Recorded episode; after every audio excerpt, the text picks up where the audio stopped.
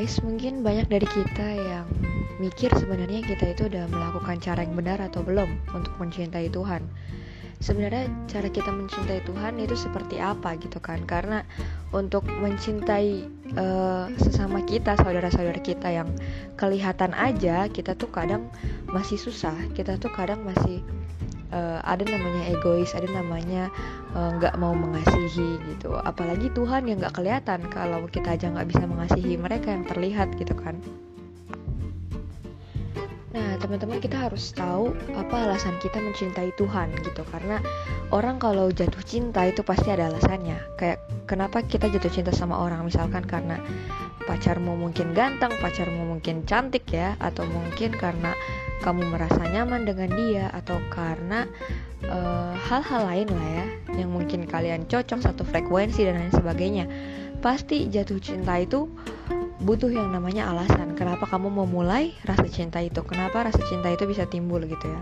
Nah kita harus tahu alasannya. Kenapa kita mencintai Tuhan? Karena sorry oke okay, um, karena Tuhan sudah mengasihi kita lebih dahulu. Tuhan sudah mencintai kita lebih dulu. Sama kayak keluarga kita. Kenapa kita bisa sayang sama papa mama kita? Kenapa kita bisa sayang sama saudara saudara kandung kita kakak atau adik? Ya alasannya simpel pertama deh kita kenapa bisa sayang sama orang tua kita? Karena dia yang melahirkan kita dia yang membesarkan kita dia yang pertama kali memberikan kasih sayang kepada kita. Dia yang pertama kali mencintai kita. Dia merawat kita melindungi kita menjaga kita. Uh, apa ya? Uh, memberikan kita makan kemudian disekolahin gitu kan? Nah itulah alasan kenapa kita bisa mencintai orang tua kita. Kita bisa tahu balas budi sama orang tua kita gitu. Sama kalau kita tahu Tuhan itu uh, maha penyedia lah ya dia itu mencintai kita dia rela mati mengorbankan nyawanya. Kemudian dia juga Allah Bapa menurunkan Roh Kudus bagi tiap-tiap kita orang-orang percaya ya teman-teman. Uh, untuk memimpin kita memberikan kita hikmat menuntun kita dalam hidup kita gitu teman-teman. Nah jadi Tuhan itu sayang sama kita lebih dulu. Bahkan dari kita lahir Tuhan itu sayang sama kita.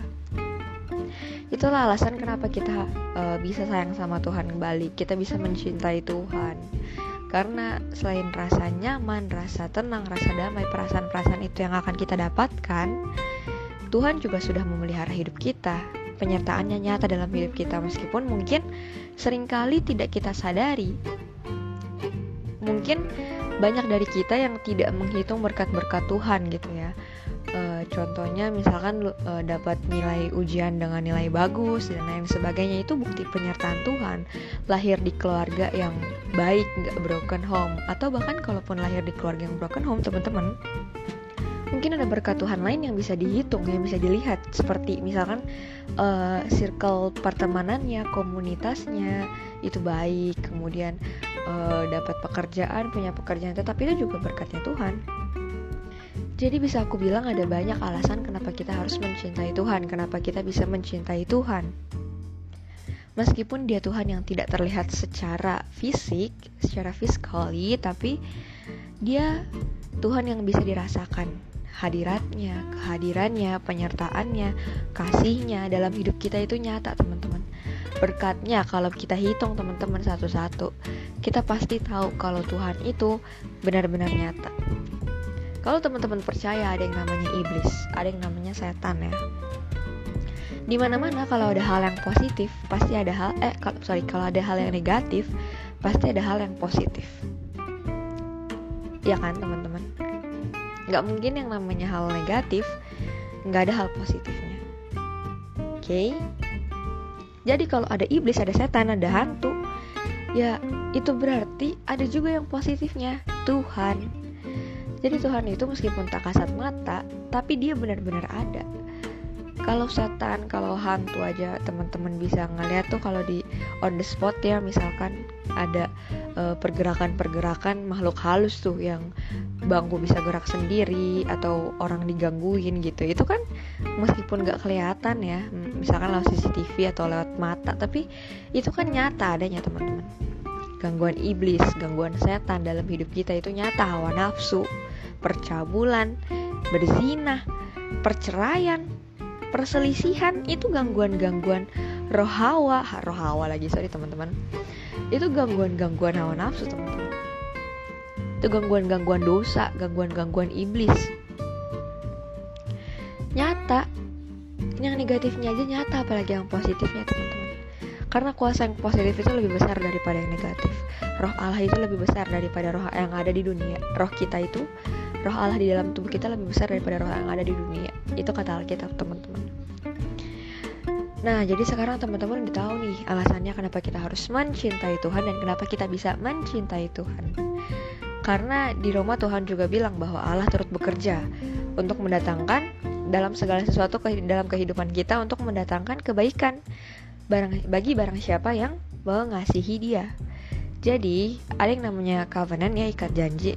Allah itu Allah yang uh, menepati janjinya. Dia tidak pernah lalai, teman-teman.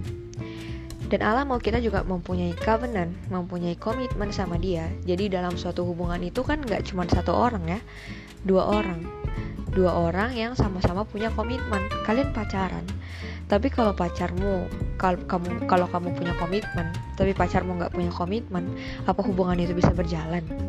Kan enggak kan? Seseorang nggak bisa berjuang sendiri, teman-teman. Dalam suatu hubungan mereka, they must fight together mereka harus berjuang bersama, mereka harus melawan bersama, mereka harus berjalan bersama. Oke teman-teman mungkin buat teman-teman yang masih sulit untuk mencintai Tuhan karena aku ngerti kok Tuhan itu tak kasat mata ya. Maksudnya nggak terlihat oleh mata secara fiskali.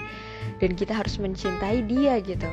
Bahkan kita nggak sepenuhnya tahu kalau memang Tuhan yang perbuat itu Siapa yang perbuat ini keadaan yang terjadi apa pun yang kita dapatkan gitu ya.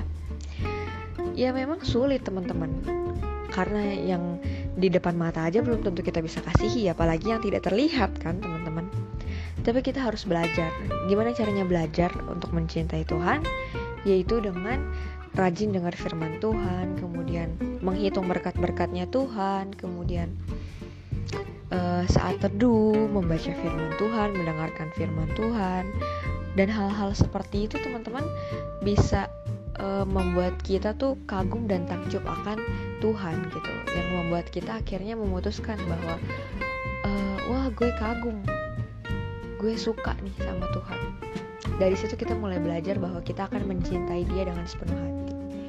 Dari situ kita akan belajar bahwa Tuhan itu cukup lebih dari apa pun teman-teman.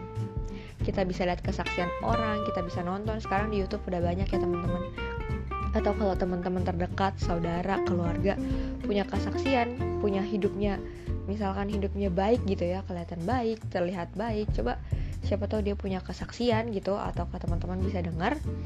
Nah, itu uh, salah satu penguat diri kita supaya kita bisa lebih mencintai Tuhan.